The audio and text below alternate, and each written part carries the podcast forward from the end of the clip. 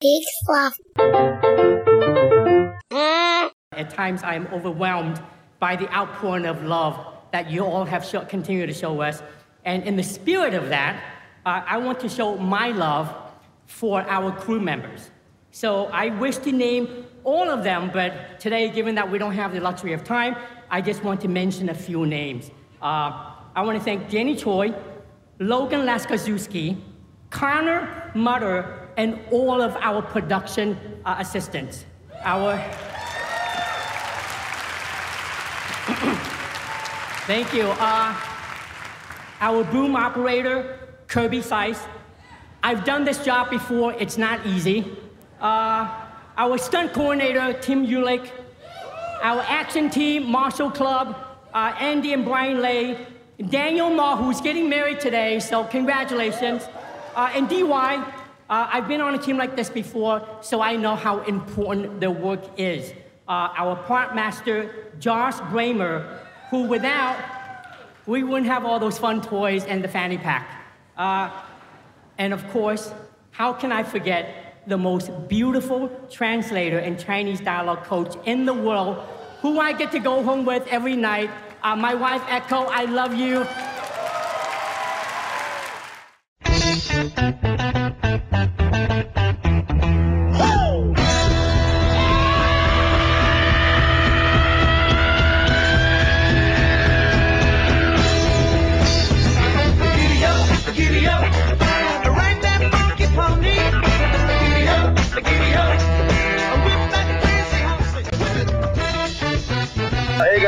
Guys, this is Jonah Hill. You're listening to Hobo Radio. I hope you guys have Hobo Stab Insurance.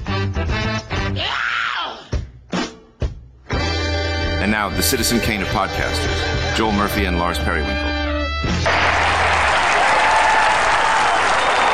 Hello again. I'm Joel Murphy. This is Hobo Radio. And with me, as always, Lars Periwinkle. How's it going? It's going good. I have um uh drank half a can of Polish beer and replaced the other half of that Polish beer with potato vodka. So that can only mean that we also have with us our favorite guest, Molly Regan.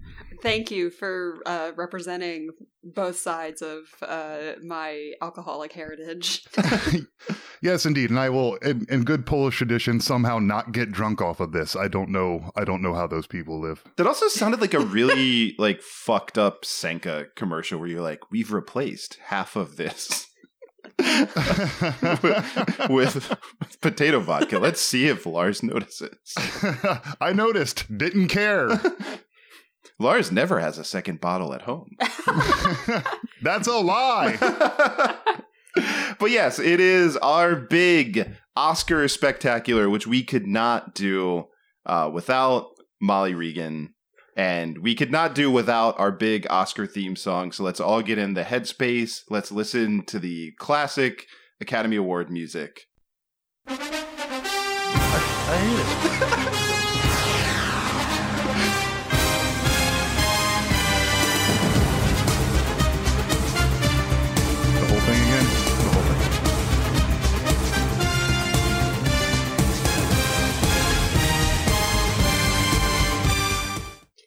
Composed by um, Academy Award uh, winner John Williams. Yeah, it's some of his best work. You knew you knew it was him because it's trumpet heavy. Yeah, he yeah, loves yeah. those horns, baby. Loves them. It's so grand. yeah, it really takes you there. I knew it was coming, and I was still angry when it happened. you were visibly angry. By the way, do you think that John Williams he screens Spielberg's calls at this point, right? Like, is it just? I like to picture it that he's just like, I, I'm, I want to retire. I did it. I, you know what? I actually think that he has already composed music for Spielberg's next five movies, and like he doesn't even know what they are yet. He's Yeah. just, I just, I just get him at this point. Oh, point. here's the whimsical scene. right, right, right, right. Just tell me the genre. I don't. Oh, it's a love letter to movies. Okay, got it. Got it. Where does it take place? Where does it take place? Oh, Asia. Which part? Northern. Okay, minor key. Done. Oh, is there a precarious child? Okay, let me. A precarious there is. child. Pre- precarious. Yes. Just hanging off the edge of a cliff. I mean, look, I meant precocious, but in my defense, there's a lot of precarious children in Yeah, Spielberg movies. That's fair. That that is fair. That is fair. Oh, does the kid have daddy issues? Well, then you're obviously Tim Burton, sir, and I don't compose for you. Call Danny Elfman. Do you think? By the uh, way, now we're getting into it, and we're going to talk about the Fabelmans, obviously. But like, do you think of all his movies with all of his daddy issues? It feels like casting Paul Dano to play his dad is the meanest thing that he's done. Dang. I mean, I love Paul Dano, but it's like if you've watched his entire filmography and are like, that dude's my dad. Like, that feels mean. if I if I was a dad, which I'm pretty sure I'm not, that would fuck me up. Yeah. Like that. That's how you see me. That's how you see me. Okay, oh, fuck. All right, Steven. But like, wh- who's who's the guy that your mom's gonna have an affair with? It's got to be like, is it The Rock? Is it? Does she have an affair with The Rock? Nah, Dad. It's Seth Rogen. What, what does he have? Seth Rogen cucks you. Seth Rogen cucks you and then calls you and goes. also, I guess spoilers for the Fabelman. Oh no. you don't. You don't. You can skip it. also, I feel like that that would have made me want to see the movie more than any preview that I saw for it. If you if that was how it was sold, watch watch Seth Rogen cuck Paul Dano. It's just that describe a movie badly. I would be my. Um, you know what? Uh, given my lifestyle, my my first question would be, "Who's the lady?" I mean, When the answer should just be no, it would be, "Who's the lady?" It's Michelle Williams. So on that front, And yeah, it's nice because she left Seth Rogen in Take This Waltz, but now it's come full circle. Yeah. And she's reunited with him. which is why my new film argument is that this is a prequel to Take This Waltz. those are different movies. yeah, yeah. Uh, but yeah, I don't know. So I guess we're in it. I, w- I was gonna, you know, I was gonna build up more. yeah, how do you want to do? Do you want Yeah. to do this the the boring way? We just go category by category, or you, No. you just want to like you just want to scatter shot this thing? Well, I figured maybe if we go through the ten Best Picture nominees, that'll cover a lot of ground, and Perfect. then Perfect. Uh, but I do. There is one thing, if I can just set this up, because I think it's always important before we really get into our opinions to make it clear that these are our opinions. We're just people talking about movies. And that's why I really think that uh, the puppet Hacker T Dog from the BBC talk show is really going to set that up beautifully. And so he, this is just a little preface to get everyone in the right headspace. And Lars, you haven't seen this, so I'm just going to go ahead and like so you can see this clip. Mhm. All right. We're just normal men. What do you mean, normal men? We're just innocent men.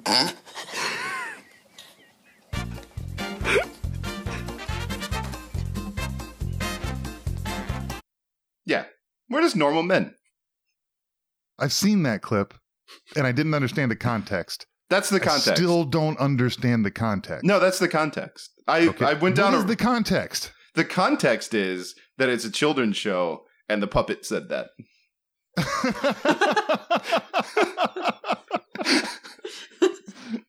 You know, Uh, okay. Some things just just are. I yeah, suppose. and I just face value. And also, Yeah. if that's the first time that you're hearing it, I highly recommend searching for it because the audio is beautiful, but you really have to see that puppet's face inches away from the woman's face as he says it. It's really good stuff. It, it is good stuff. I laughed when I saw it out of context, and now that I have the context, I guess it's Yeah. better. Again, it, to be clear, the context is it's a weird thing he said. Also, Joel, is a I, very good. I like your assumption that Lars hasn't seen a clip from a British TV show. Oh, that's true. You probably I- watched it live. I don't. yes, I, I watch all hacker T hounds. I don't know. I don't know what the thing was. I've already forgotten, and I don't have the page pulled up. Anymore. It was definitely hacker something something. if if James Acaster or Lolly Adefope had said it, definitely, definitely would have watched it live. or if he had said it on the Graham Norton show. yeah, I know. I don't watch it anymore. It got too big for its britches. Oh. It's just a talk shows are not good anymore. Oh, this is literally the T. It's British. oh my god. All right. What do we got, Molly? What's, Oh, yeah. right. Okay. So, uh, the first Best Picture nominee Mm-hmm. is uh, wholly original, All Quiet on the Western Front. All quiet on the Western Front. Didn't we Used talk? to be yeah, I- loud, now it's quiet. yeah. Sorry, I also I should should say that um um other friend of the show and friend of me and person who foolishly married me um uh Julia uh could not be on the show but she has uh, only for the best picture nominees has sent she wrote down a quote for all of them just cuz she knew we were talking about it and we were kind of like uh voicing our opinions a bit. Perfect. Great. Um I don't know if you want her to hear from her first or Let's last do it. or somewhere in the middle. That's. I mean, unless you have a strong opinion because you know what the quotes are. But if you want to just start with it, I'm good with it. I don't know what they are. I'm Oh, opening okay. them for the first time. So All right. what's this one? You, it's All- weird. You have an Quiet on the envelope. Western Front. You have It's an a- envelope. You're Yeah, opening. yeah, yeah. Here we go. All's quiet on the Western Front. From Julia. I did not see this movie.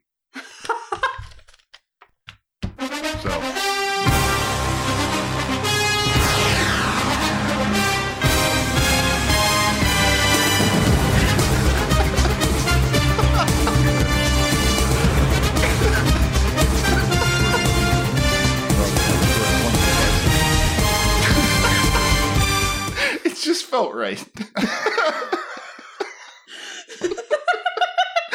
I think we're all in the right headspace for this. I think that's yeah, what's that's good. about That's good. That's Yeah. good. Okay. Yes. Uh, well, I saw this movie. I did not see Did this it, movie. Lars? Cool. Um uh yes, yes, I saw this movie. I saw this movie that all the filmmakers made. You know all the filmmakers who say there are no original ideas in Hollywood anymore and then Uh-huh. suck this movie's dick. Yeah, It I is- watched this thing. It's funny, right? Yeah, because they make a Marvel movie and everybody loses their mind. But if you remake the movie based on the book that we all had to read as kids, somehow yeah, that's an book- original yeah, the idea. book that's that's over a 110 years old I think at this point. yeah. Or if you make another uh, um, uh, Star is Born, that's fine. You can make four Oh, of yeah, those. that's cool. We need four That's of cool. those. Oh, most definitely. And the same thing should happen in all of them. Anyway, I I don't have a lot to say about this movie other than it was very good. It's a good story that was acted and produced very well. Yeah, I I think we talked about it a little bit last week, I believe. But uh, we did that off the air last week. I Oh, think. okay. I can't Yeah. remember what we, but That's yeah, we we talked about it, you and I. But yeah, it's it's beautifully shot. It's really well done. If you have never seen any other version of it or read the book, it's a good way to learn that. So, like, I liked it, but it also just felt like the war movie this year. You know, like it it doesn't feel like it's memorable enough that I'm gonna remember it a few years from now. But it was beautifully shot. It was beautifully acted. It was good. It was moving, but it's kind of forgettable. Uh, yeah, yeah. That's and it's um it's a story about it's a war that doesn't get made into a lot of a lot of stories. Period. But also definitely it doesn't get made into a lot of movies. You know, the Second World War gets all the attention, but um. A, a lot of terrible things happened, and the, there's a lot of compelling stories about people who sacrificed a lot in the name of stopping fascism from covering the world. I'm just Um, gonna say it. War is hell. that's we should quote him. Yeah, I'm just throwing it out there. Um. So yeah, sure. I, I wish there was another story to tell, but apparently this is the only one you tell about that particular war. Yeah, yeah. I think that that's honestly a really good point. There, we've certainly covered all of World War II. There's nothing left. To the point where we're just making shit up now about it. but World War One, I, think you're right. There probably is more to tell, but yet when they do it, they still just tell the thing we've already told about World War One. Yep. That's Yeah. not to say that Ernest Hemingway wasn't an above average writer. That guy was pretty good. Pretty good. Yeah, I like the short sentences. That was nice. Yeah, he doesn't use those five dollar words like a one Mister Faulkner. All right, so I have a question. Uh, Sound design. Quiet or loud? It's the Western Front. So it's quiet. It's a war movie. I would say Quiet or it's some, sometimes it's quiet and sometimes it's loud. I think. I want to know. They they're selling Well- this idea. Well, no, Do but they there, deliver. No, there is a point though where, if- for people who haven't seen it, that guy who played Baron Zemo in uh, yeah, like all the Marvel movies, he looks right into the camera. Daniel and he goes, Bull, yeah, yeah. He goes, "Hey guys, I just got an update. it's all quiet in the Western Front, and then they uh, they play that uh, CSI music. I was about to say, I does he take remember, his I sunglasses remember. off? yeah, yeah. He looks. Yeah. He, he looks. He looks towards the west and sees the front and says, "It says, pardon me, fellows. Could you keep it down a little bit?" yeah, and then it's like, yeah, Yeah, yeah, yeah. yeah, Good. I might watch this movie now. yeah. Just watch that You scene. should watch- Well, I gotta, I gotta warn you though. I gotta warn you though, Molly. You gotta read it. I know it's hard to read things when you're also trying to watch stuff, but they make was- you read it. That was the thing. They made the people speak the language that they spoke, and not not English for all of us. In America? right? Here's the thing. Here's the crazy part. America barely in the movie. It's a world war. I don't even actually think you see any Americans. I think there's just like vaguely referenced. I don't. Yeah, I, yeah. I think you kind of see people on the other side wearing khaki, and you're supposed to assume that's them. Yeah, there's a couple of them like in fanny packs that are being bad tourists, and I'm like, those are the Americans. Wait, you're telling me in this world war, yeah, uh-huh. America was barely featured? yeah. Barely. Whoa. Hmm Apparently, they we had to come in kind of late and save the day. That's actually why it was so quiet on the Western Front because we hadn't shown up yet. Oh, that makes sense. Yeah, Yeah, yeah, yeah. As soon as we show up, you just hear like fucking Miley Cyrus, fucking just Highway to Hell, just blasting. Uh, my favorite Miley Cyrus song, "Highway to Hell."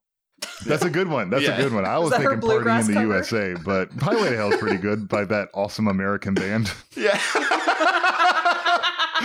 all valid points. Those classic American schoolboy shorts. Yeah, yeah, yeah. you know, you know how we always, all we always had to wear those schoolboy shorts. It- that's how you, you and I met in school. We were wearing we did shorts. because we walked up to it because we're both tall boys, and we Yeah. walked up to each other and was like, "Hey." Your balls are hanging out, and you were like, "Yeah, your balls are hanging out too." I and, then, was and then we were "Oh, like, do we just become best friends?" we're best friends, but let's put our balls away." yeah. and then we are like, "These are so itchy." All right. So that's all quiet on the Western Front. We did it. it's not going to win anything. It might win like it'll win nothing. it might win like sound design or something, but it's it's not winning any of the like quote unquote prestigious awards, like the Right real on. ones that they care about.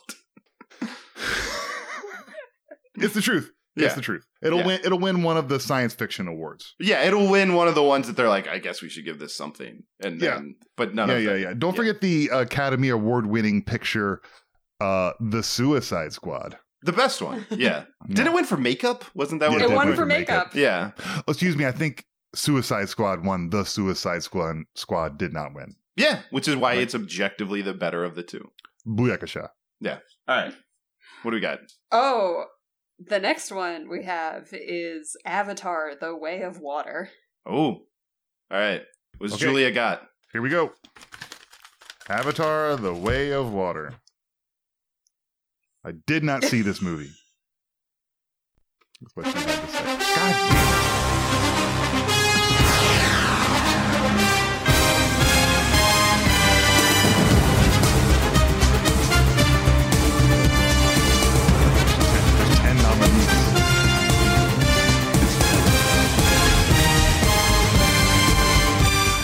I wasn't gonna do it again, but then she said the same thing. So I mean,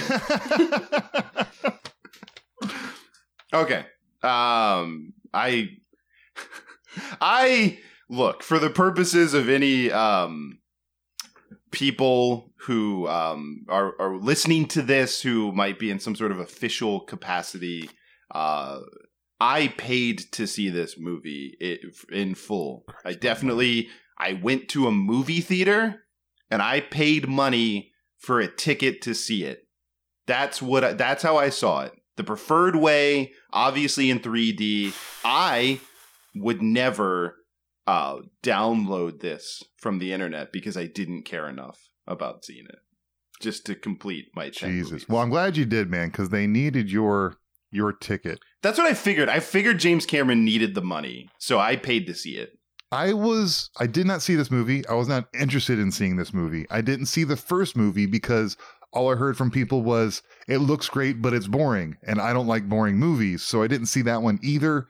I don't have an opinion other than then I, I don't have the the I guess these movies now I have to say these movies hold no interest for me. I don't care. Yeah, I think the only thing I really want to say about it is I loved that the story that Edie Falco thought that the movie came out and did poorly because she filmed her part so long ago and never Yeah. heard anything about it that she was just like, oh, it must have come out and flopped. So I love I love it when people from New Jersey become famous. like when when when they become artists and Yeah. successful artists, um, especially after they've been famous and successful for a long time. God, does it warm my heart because they don't give a fuck. R.I.P. Ray Liotta never gave a fuck that he Yeah. was rich and famous. yeah, which we'll talk about him a lot next year when Cocaine Bear is nominated. God Academy willing. Awards. Ray Liotta has Ray Liotta has three more movies coming out this year, That is wild. Phenomenal. and he Yeah. he died early last year. Yeah. he worked. All right. I He think worked. that that covers Avatar, right?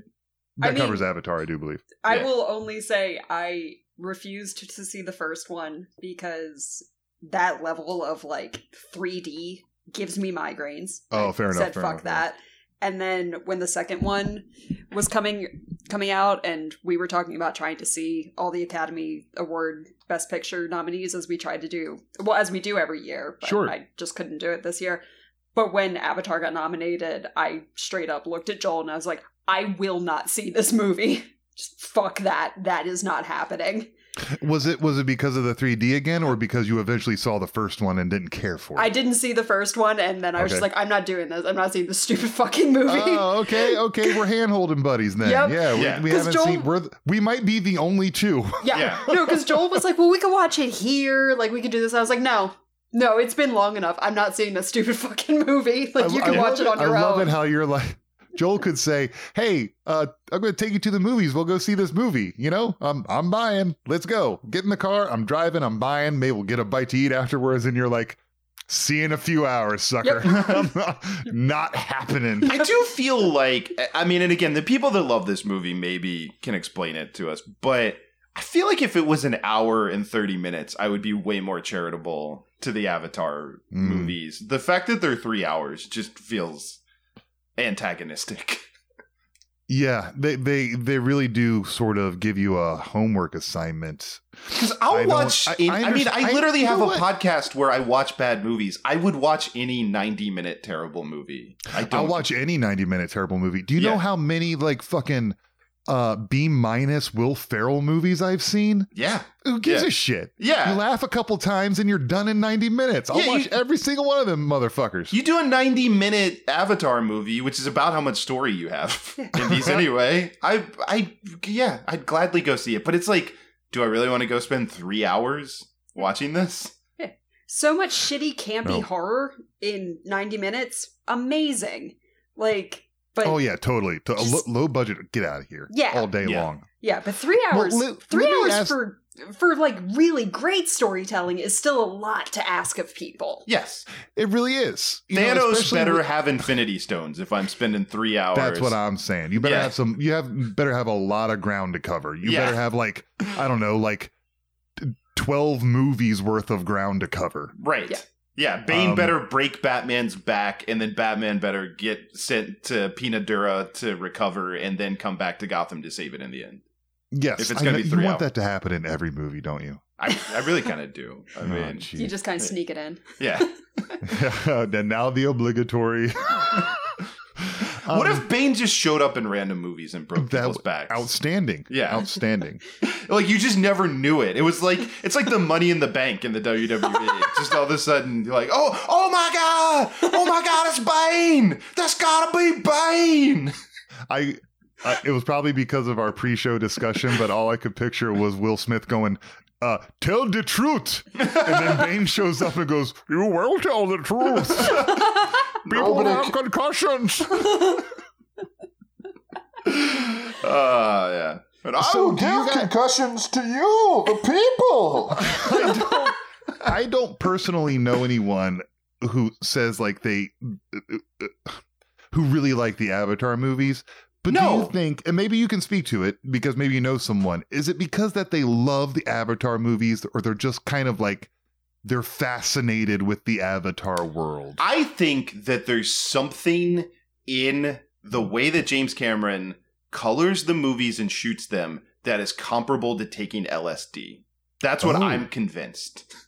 like you watch that's, it in 3D. That's way more interesting than my theory of it's a kink and every everyone watches those movies to get off. you know what? You're right, and I'm Oh, wrong. my bad, Oh. my bad. But I do think, yeah, it's there's something because it's not on the screen, and I think maybe like our brains aren't wired the correct way. But I think people see the blue avatar people, and they have some sort of chemical or sexual response Hmm. to the people Oh. and the world. Wow, you guys are going way more interesting with it. I think it's a simple Emperor's New Clothes phenomenon. Yeah, So just, everyone says it's good, so everyone convinces themselves it's good. yeah. yeah. Yeah. Yeah. Yeah. Well, it costs Yeah, a lot you of money, and James Cameron right. is, uh, he's the guy who made Terminator, so it's got to be good. But it is weird. Like I think that is the strangest thing about Avatar is it has to be the most successful franchise that I've never heard anyone excitedly talk about. That it's it makes so much money Mhm. and is you know hugely successful and and seemingly popular, but it, it never has cultural val like cachet. It's never brought up.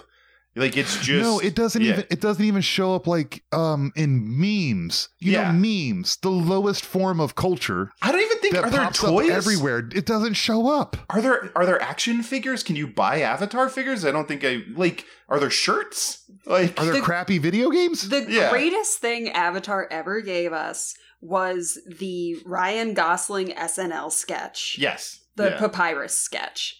That is what it contributed to the culture. Yeah, Lars, you look confused. Uh, you should. I don't. see- Reg- I, I I look confused because I I'm trying to recall this because Oh. it sounds so Oh, familiar, Lars. but I Oh. do not recall. I Yeah. not recall. You have to see this because there has never been a greater depiction of Joel's existential crisis. yeah, it's, like- it's it's essentially Ryan Gosling losing Right, it because yeah. of the font choice in uh, the Avatar poster. Oh, Yeah. Yeah, that that sounds way more familiar. it's but very good. If anyone will appreciate Right. that this is Joel's specific type of crazy, it is you. papyrus. All right. Um, yeah, I got that written down. I'll watch it. Yes. But yeah, I guess we narrowed it down to like the three human things, which is follow everyone else, sex, or being addicted to drugs. it it's has to be one of them. things. It has to be Yeah. one of the, the. If anyone can narrow it down, or maybe it's all three. I don't know- know. the only things that motivate anyone to do anything. Yeah, Yeah, exactly. Because people aren't going to see it because they're hungry or thirsty, probably. probably. So it's- well, I mean, it's it is the way of the other water, so maybe people are just very thirsty. I need something. so much water. Actually, oh, oh, that's what it was. I'm from I'm from out here in the uh, Mid Atlantic corridor. I thought it was called the Way of Water. that, yeah, okay, that makes more sense. All right, what do we got? What do we got next? oh, we have a good one next. Oh, good. Uh, the Banshees of Inisherin. Love it. Banshees of Inner Sharon. Oh, right. Sorry. Here we go. Here's Julia. I think this one might might be different. I'm not going to do it. Just, I'm It's not fine. going Be- no, no, no. Good because I know we watched this together, so I'm Okay. used to seeing this. Here we go. Okay. From Julia Hershey. Too fucking Irish. Okay. Just going to say, I love Julia. She She's a dear friend of the show, and Mhm. uh, she married a guy that I'm acquainted with. Mhm. But uh feels, uh, feels a little like a hate crime. Just going to say it. No, little- it can't be. No, it can't be. It cannot be her. Her um um she she has uh she has Sullivans in her immediate family. Yeah, yeah, yeah. I'm going to say, I don't think it was Irish enough. Fuck me. It was the most Irish It really goddamn is. thing I've ever seen in my entire fucking life. It is. It's. I mean, it's up there with like. Yeah, it, it is. It's super. This Irish. movie said Ireland's too big. We need to be a s- smaller island next to Ireland. Yeah. Honestly, I think the most Irish thing about it is just the like. I'm gonna burn your house down. No, I, It's the that, when, obstinance. It's the utter obstinance. no, that was at when we were watching it, and I want to point out that Joel Murphy and Molly Regan have our family, our Irish family crests on our Mhm. uh, door, Yes. like our okay. front door. So we very much enjoyed watching this movie, but when uh Colin Farrell like storms into the bar to basically just announce to uh Brendan Gleeson like I'm to go to your house tomorrow and I am going to burn down the house. Like I just turned to Joel I was like, "Oh my god. That's just you. like you've been trying to figure out how to make amends with somebody and they just refuse. So you finally are just going to go to them and be like, "We're done now." This is exactly how I'm going to sever ties with you. I mean, I did. I literally in kindergarten, uh, there was this kid and he shoved me, and uh, like he was just kind of like a weird bully in it, or it must have been first grade because it was uh, you know, recess. But like he shoved me, and um, I kind of looked at him and I was like, "Stop that!" And then he shoved me again, and I said, "If you shove me again, I'm gonna punch you in the face." And he did, and I punched him in the face. So I related to this movie a lot. and then the, here's the thing too: his his nose bled when I punched him in the face, and then he went and told the teacher. So I think I won. But then he thanked me for watching his dog. So I don't think that last part happened. That was the movie. yeah, that was the movie. Ah. Yeah, It was good. It's a it's a beautiful it's a beautiful movie. It has um I think it it has some s- story issues as far as flow. Um I didn't there was a you know a, a a lady character who really didn't serve any purpose other than to tell men they're stupid, which I guess that's fine. Um I- well, there wasn't really a beginning and a middle and an end. I don't think it really needed one though. It was it was cool. It was it was kind of like hearing a fable about the beginning of a blood feud that has continued over centuries.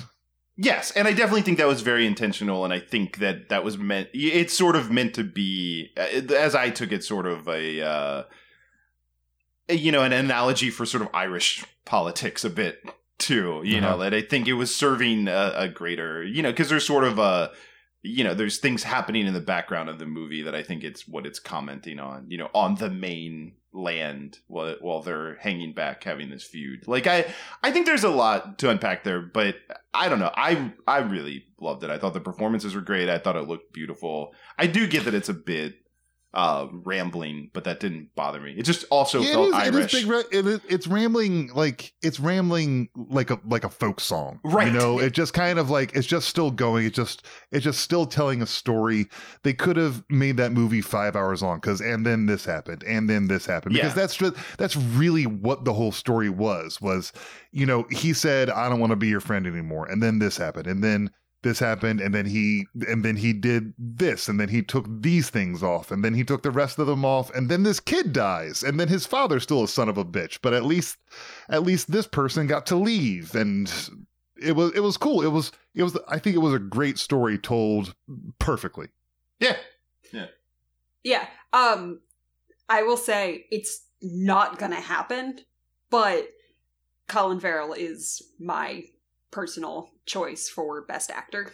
best This year, I cool. really, really loved the way he played uh Patrick in this movie. yeah me me too he was um he found that really good balance between believable and melodramatic Yeah. you know very very um, emotional to the point where i almost didn't believe he was irish anymore all these all these expressings of emotions I also just say that I, Colin Farrell is someone that I never really thought much about when he was young. When he was young, sexy bad boy Colin Farrell, I, I you know, obviously was not his target demographic, and I just was like, eh, okay, that guy exists. But this era, Colin Farrell, like older, more introspective, yeah Colin Farrell, loving the work that he's doing. so so much better than young playboy colin farrell Yeah, i like old man colin farrell Yeah, old man Colin Farrell is fantastic, and him and Brendan Gleeson together are just. I I think that's the thing too. I could just watch the two of them do scenes together forever. straight up yeah Yeah. yeah because then you could just go watch in bruges Yeah, yeah. um yeah I, I'm gonna say. ho- I oh, hope I don't care. I don't care so much about him winning awards, but like, um, Brendan Gleeson is this good in every movie he's ever been in. Yeah, including Paddington Two. including Paddington 2. Yeah, which I Like, think highlight that one. Yeah, I, I that movie I was fascinated by because it, I thought people were doing a bit because people kept for, for months saying like you have to see Paddington 2 it's amazing and I was like Yep. you, this is a joke right like this is like an internet bit and then I was like no Paddington 2 is actually really good and It's really good because then you ask Yeah. them, "Do I need to watch the first one?" And they'll say, "You don't need to, but you should because it's really good, but not as good as the second." still haven't one." seen the first one Yeah, exactly. Yeah. yeah. But uh but yeah, no, he's great at everything. They're both fantastic together. I'm gonna throw this bold statement out there. If it weren't for another movie that we will talk about soon, this would be my pick for I like it's my second favorite movie of the year. Cool. Yeah, I'll say of the there. nominees. Of the nominees. Actually, I don't even. That's a good question of whether. Yeah, I don't know. I'd have to think about of not the nominees, but of the ten nominated, I would rank this number two. It's very good. Yeah. All right. Also, side note, I uh, learned a lot about equine digestive systems because Huh. of a rant that Lisa Hanawalt, uh, the creator of uh, Tuca and Birdie, Mhm. um, went on after watching this movie. Yeah. Apparently, isn't the thing? It couldn't. The donkey couldn't have actually choked on the Yeah. fingers because of the way they're. Apparently, donkeys can't throw up. Yeah. Yeah. And Oh, uh. Lisa Hanawalt, uh, the horsiest of the horse girls, got very annoyed after watching this movie and was like, "That wouldn't happen," and went on a very long rant on Instagram stories Okay, about fair it. enough. Fair yeah, enough. Uh, which there's a reason that she is with the guy who is the creator of Adam Ruins Everything. They are a perfect power couple. no, this couldn't happen. Maybe that donkey could because it was an Irish donkey, which means it's extra stupid. It doesn't even know it's a donkey or how digestion works. I will say that it's just this is a good way to just get this out of the way.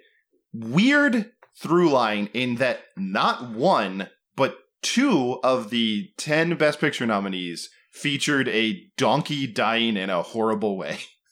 Oh right. Oh, no kidding. Yeah. Triangle of Sadness being the other one where uh, Huh. they are on an island and they kill the donkey to eat it, but a guy bashes it with a rock. Dang. Pour one out for the donkeys this year. Yeah. I don't know what happened. I just like I hope the Shrek franchise is all right. uh, the next movie is Elvis. here comes here comes Julia. Okay. Did not see this movie.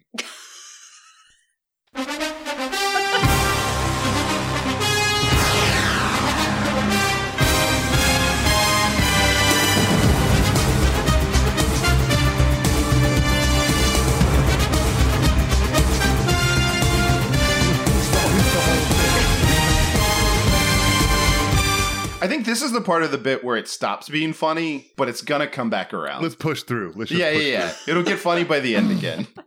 I hope so. All right. Um, I I tried to watch it. I tried to watch it. It isn't that it's not good. Um, it's just It's not good. It's it's way over stylized, and I don't care about Elvis. It does Okay. not work for me in I'm any way, say- shape, or form. I care about Elvis, and I did not like this movie. It's, Okay. It's here's the problem. I'm gonna diagnose it for everyone. It's too Baz Luhrmann. It just hmm. Baz Luhrmann is too Baz Luhrmann at this mm-hmm. point, and this movie is too Baz Luhrmann. It's just the whole thing felt like a fan cam. You know, if you see those social media where they just like edit all the, their favorite clips of someone, it felt True. like that. Where it's just it didn't feel like a movie. It just felt like a collection of really upbeat, you know, frantically edited highlights of Elvis's career and every like it just felt like it was always escalating. There is not a quiet moment in that movie. No. there is not a No. reflective moment in that movie. It's just he's on stage, he's more popular, now he's in the army. Like we're doing it, Elvis. Bah! And it was like, what about the sad parts? What about him Elvis was never sad. Apparently not, according to the Baz Luhrmann version. Yeah, how could he be being? El- I don't. care. I couldn't give a shit. I'm surprised you care about. Are you an Elvis dude? I'm not an Elvis dude. Here's the thing: I like 1970s Elvis. I Oh if boy. you you haven't been to our place in years. I uh-huh. came home one day to find that Joel had lovingly framed our favorite wedding photo. And then right above it had framed the photo of Elvis and Nixon shaking hands. Mhm. And when I asked him why he put those two together, he said, because they're two historic days. Two They're important two days. his important days. No, Yeah. you said historic. You said historic. He said Well, the- historic. Well, Yeah. look, look. This is when the, these two profound racists shook hands. we should all make note. I just look. Nixon meeting Elvis is objectively hilarious. One of them was a pervert. you guess. But no, it's objectively hilarious when Nixon met Elvis because nobody liked Nixon. He was the only celebrity that would be photographed with him, which is why Nixon did it. And you know that he didn't like Elvis. So you know that it was super awkward because it's the most square narc that has ever existed meeting a drugged out idiot. and they're just standing in the Oval Office taking a photo together. And then Elvis asked him for a DEA badge, which he gave him, and then he acted like it was real. And if that's, what Elvis yeah, the yeah. movie was, I would have loved it. If that's what the movie was, that was great. There is that, and that's that is hilarious. The context of Yeah. that. Yeah. Um, it's still nothing's funny enough to make me hang a picture of Richard Nixon in my fucking home. well, that's where you and I differ. if I saw if I if I myself if I myself like downloaded a picture of Nixon from the internet and then printed it out and then framed it bought a frame myself. No made the frame myself and then put that picture in a frame and then hung it on my own wall. I would still be convinced there's a bug in that picture Uh, yeah. Also, to be clear, when you say downloaded it from the internet, I got it from the Richard Nixon Archives website. right right Yeah. right right Um, Right. But anyway, back to this movie. Uh, we can't move on until we talk about how silly Tom Hanks is in this movie. With his, he's ridiculous I mean It, He- he, is he- looks like a he- character from an Eddie Murphy '90s movie. he has terrible prosthetics. Like he's doing terrible acting. And I look, I'm just gonna he, go look- ahead. he looks like his character from the Ladykillers. He really It's does. The And same also- character. Also, this is a real thing from this movie. This is the only time I'm probably going to play a clip from any of these 10 movies because No, you we all already need played this clip, but go ahead. we need to reckon Okay. with this happening in a movie that is nominated for best picture. He's white. What do you think, Texarkana? Shall we play for the 27th time? Shall we play for the 27th time? 27th talking about this. Everybody's talking about this. Andrew Presley, Presley.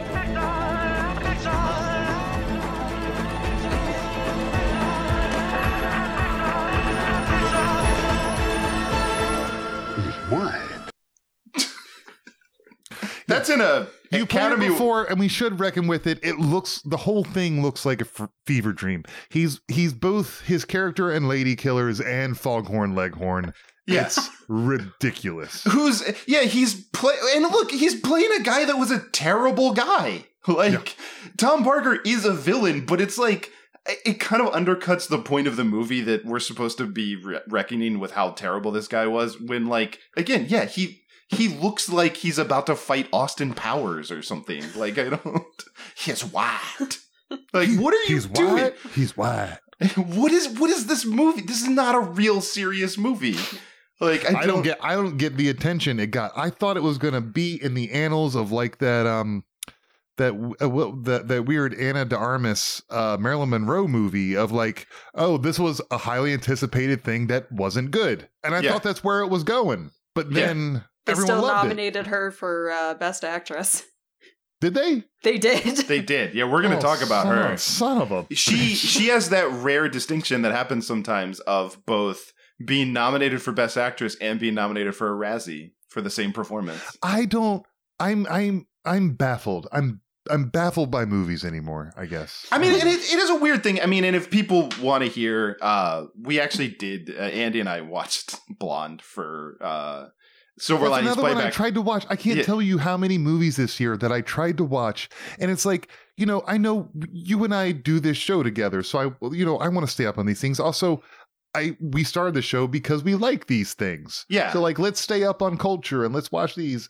But also, I don't know, man. I'm 40. I don't want to keep watching crap that I don't like. I did that the last time I did that.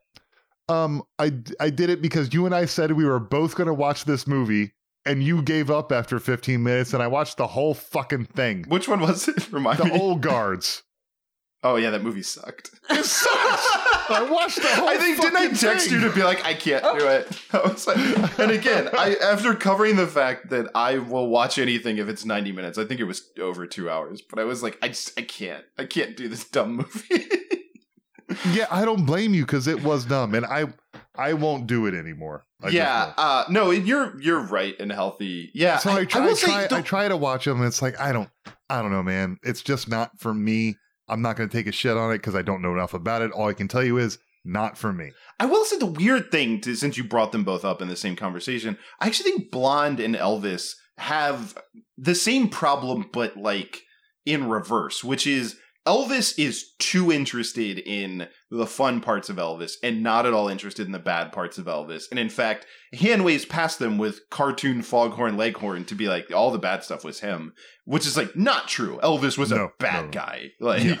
he did bad things. But uh but it's like super fun, happy time. Elvis is great. And then Blonde is just like Marilyn Monroe was a victim and her life was sad every second that she was alive. And here's every second that she was alive, which is sad. She had no joy and never shared a moment of happiness with another woman ever.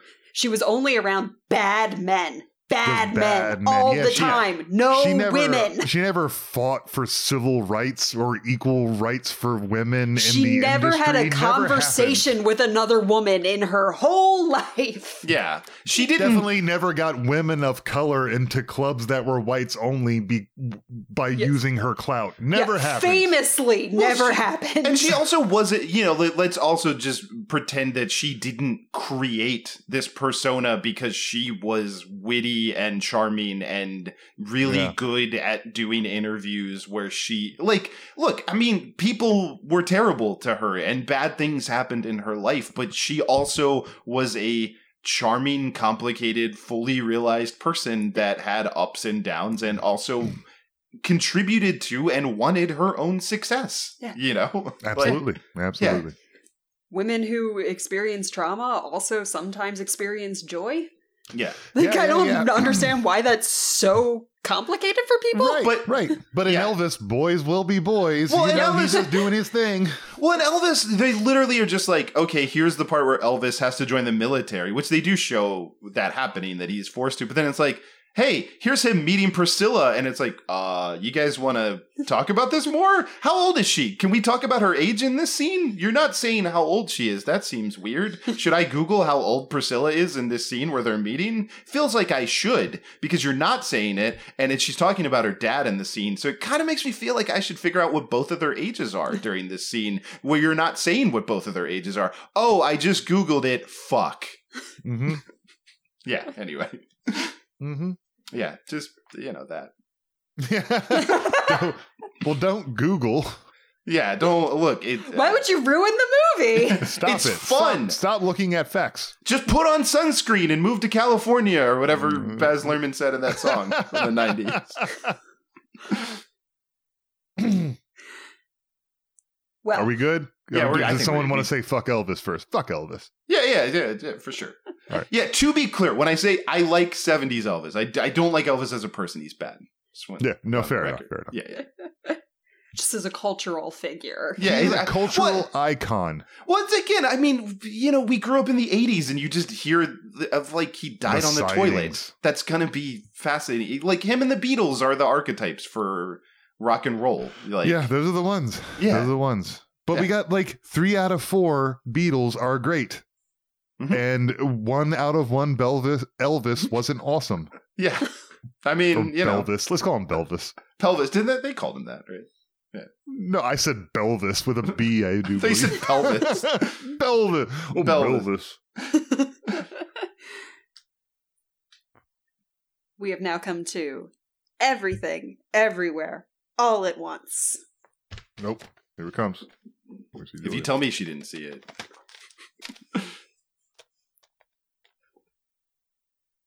Winner.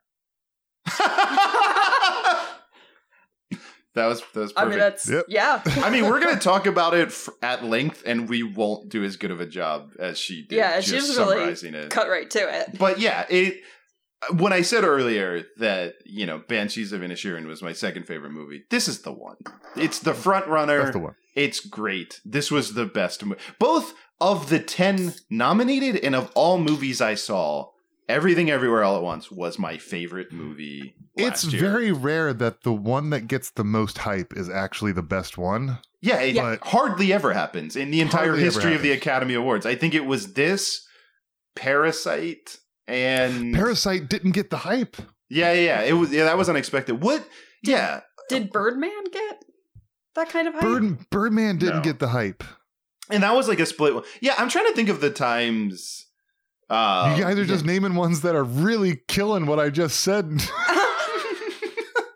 okay. We're gonna stop. You know, um, but like you know, like the King's Speech, um, That The one. Departed, Oh, you know, um, The Shape of Water. These were ones that are like these. These are the films to beat. yeah. um and then no one beat them you know um uh and you're like but there were there were other ones it is funny that I've seen a bit of backlash for everything everywhere all at once because it's like, look, I, I get that it's not going to be a movie for everyone. I I understand that my parents are not going to watch it. For example, it's too much Right. for them. But like the idea to be mad that this movie is the front runner is absurd to me. Just in Absurd. terms of if you like the Academy Awards, if you like movies, be happy that the experimental sci-fi gonzo over the top heartfelt insane movie is actually being recognized because it's truly a piece of art and not just the movie that they made where a king says stuff because the academy loves dumb shit like that. totally totally and it's like you, you know you're the star of the movie is michelle yeoh who's been a, a, workhorse for years and people know her name but they you you say michelle yeoh and they're like oh yeah i like her why do I like her? What has she been in? And then you name a, a litany of movies that are, Yeah. are excellent. Or if they remember, they say Crouching Tiger, Hidden Dragon, which came out Yep. 20 years ago. Yep. 20 was it only 20? It's more than 20. But I want to say it came out in 99 for some reason. Yeah, I mean, you're probably right. But like, yeah, so probably closer to 25 years ago at this point. you Yeah, know? totally. Uh, Yeah, and then she was a Bond girl, and then she's just been working her ass. And the the point's like the the biggest stars of the movie were in supporting roles. Right. You know? and it's, also, it brought back Ke Huy Quan. yeah. Come on, Like, come it- on. like who ever like I we were just watching it swept the Independent Spirit Awards. Um Mm-hmm. and he won uh they actually eliminated like gendered acting categories, so he won in like supporting role. Mhm. Um and he ended up just shouting out all the different like tiers of like crew members. He mentioned the PAs, which I've never seen anyone do in an acceptance speech. But like he did that, he specifically name checked the boom mic operator and was openly just like, I've done that job. I know how hard it was. And talking about like these are the jobs he did to, you Support know, himself. support himself because Yeah. he wasn't getting acting work. And it's basically because of this movie that people like he it's reviving his acting career. And he's phenomenal in the movie. Like He's the emotional center of the movie. Like, the final scene of the movie revolves around his character. And that's like, you obviously, Michelle Yeoh and Stephanie Hsu are fantastic, and their relationship is the central plot of the movie. But then it's like he comes in at the end to just knock you over and be like, actually, I've been here this whole time, and I'm going to change the way that you view my character in this movie because of the way that I've been nailing this for two hours. Just straight up. Yeah. No, that movie is so good and so It's complicated. good. It's good. It's complicated, and I think, um, you know, we. it- It isn't often um, that the hosts of Hobo Radio can act like underdogs because we're not. No. But we we talk often about how um, the things we love get overlooked by these quote unquote you know prestige horse shit jerk each other off on award ceremonies but historically all always science fiction to the point where Yeah, we've talked about. Go back and listen to any previous any Academy Awards thing, and it's you and I being mad about some sci-fi movie that came out. They were like some so sci-fi nothing because yeah. I remember my my dad being my dad being so pissed off. In 77 not because not because Star Wars lost because he expected that because science fiction never even got nominated let alone for best picture for Christ's sakes but it's because Star Wars lost to Annie Hall. Yeah, which I think history Let's- is really. let's all defend it. I Yeah. want to hear you all defend it.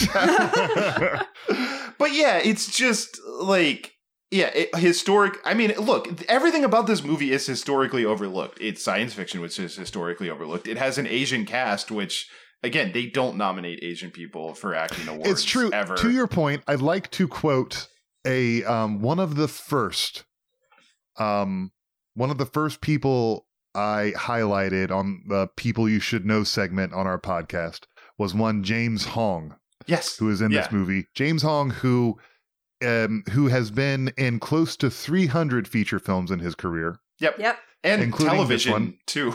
and television Yeah. and cartoons and every other medium yeah. um, he uh, and who's from Minneapolis, Minnesota, and once played a character named Sven. He's an interesting guy. I told you about him. Go back and listen to it. yeah. You, yeah, find that. Anyways, um, also, if thi- you watched anything with an Asian person in it in the 80s, 90s, or early 2000s, he was there, including Probably- Wayne's World too. Like he including Wayne's World too. played- yeah, Um, Seinfeld. this is oh, I should I should say which uh fucking um I, oh this is from Insider. Um, no, I lost it. Hold on. In his acceptance speech, Hong noted that the industry has changed quite a bit from when he made his first movie with Clark Gable. yeah, I actually I saw that speech. Yeah, uh, back in those uh, quote, back in those days, I have to tell you, there's the Good Earth. The leading role was played by by these guys with their eyes taped up like this, who talked like this. I'm gonna leave that up Yeah, to yeah, your yeah. imagination. yeah. Um, Hong said, intimidating the racist, stereotypical portrayal of Asian uh, characters in films at the time. Quote The producers said that the Asians are not good enough and they are not box office. But look at us now, Hong added, um, gesturing to the primarily Asian cast of Everything Everywhere All at Once standing around him on stage. That's outstanding. Yeah, I, I mean, I think there's just so much. Like, the movie itself is good and deserves to win. I want to be very clear about that. But there's so much around it that you should feel good about cheering for this movie to win. Like, just the people that are being recognized, where, yeah, Michelle Yeoh and James Hong being the biggest of like, they've worked their entire lives and are now being recognized. And it's not a situation where it's like, oh, we're gonna finally do the, you know, we're gonna give Scorsese an Oscar for The Departed because we never did it before. Like they Uh-huh. actually deserve the awards for their performances in the movie. Michelle Yeoh, literally no one else could play the part that she played. Yeah. Find me Agreed. who would Agreed. fit in that role. You know, of like, well, she Yeah. has to be an everyman, you know, like in the beginning, but also she has to be really good at martial arts, but also she has to be the emotional center of the movie and have a complicated relationship with her daughter Mhm. and pull all of this off convincingly and carry the film. Like, you know. Yeah, she has to, yeah, she has to be so many diff- different versions of herself and you have to believe wholeheartedly every single one of those versions or else the movie doesn't work. Yeah. Yeah. And that's not overstating it. Like it straight up won't work if there's Yeah. a weak link in that chain. I mean, that's the thing. If she said no when the Daniels approached her, they couldn't have made this movie. There's no like you because maybe there's another person who could play it. I will believe that, but they don't have the Michelle Yeoh name recognition to sell the movie Yeah. for Exactly. A24, so it doesn't Exactly. get made. Yeah. Yeah, yeah, yeah. I just want to shout out. Well, I don't even know if it's a shout out. Like everyone knows them at this point. But the Daniels, uh, Daniel Scheinert and Daniel Kwan. uh, who wrote and directed this movie, um, specifically because I'm they're nominated for best directors, um, and in my mind, there's no competition. If you look at what it takes to direct a movie, what it takes to direct this kind of movie, what was required to Can you imagine this. the storyboard? Yeah, Yeah, it's insane. yeah. Um, but I'm frankly not confident that they will win. Uh, and that is just because of the way the Academy functions, because of the Well, the directors, they, they're historically very snobby. They're about very who snobby. They, they're like, I could definitely see a version where they pick Spielberg. I could just 'cause absolutely, that's how and that they is are. actually that's Yeah. what I think is going to happen. I Yeah. hope to be surprised, um, but I'm not confident. But I really think it is such a remarkable uh, thing to watch to see how many things had to come together uh, to make this movie happen. Um, with assembling this kind of cast, with actually writing this movie. Like, uh, Joel and I were talking about it the other day of just how do you even compose this screenplay? Like, Yeah, how do I you actually really wanna actually look at the- this. Yeah, I'm very curious to see the screenplay. The only thing I've seen is Michelle Yeoh's copy that had a million uh, little like tabs, like colored tabs on her script to keep track of everything. But I'd be very curious, yeah, just on a technical level, how you track But then the uh, script. uh, even things that I've re- I've read brief pieces about, like you know when Michelle Yeoh gets like thrust through space and time, and how many individual shots of just different cities, different buildings, different interiors and exteriors that they had to go and take and then splice together. Well, I remember hearing that they would just go around with their iPhones and film random entrances to buildings because they knew like just as they were preparing to do the movie they would just they were just capturing random footage all the time of like well we'll need this piece at some point Yeah. for like a year before Oh, they sure, ever filmed sure, the sure, movie sure. But yeah, to go through that and just have that constantly going on in your brain for a fucking Wow. year,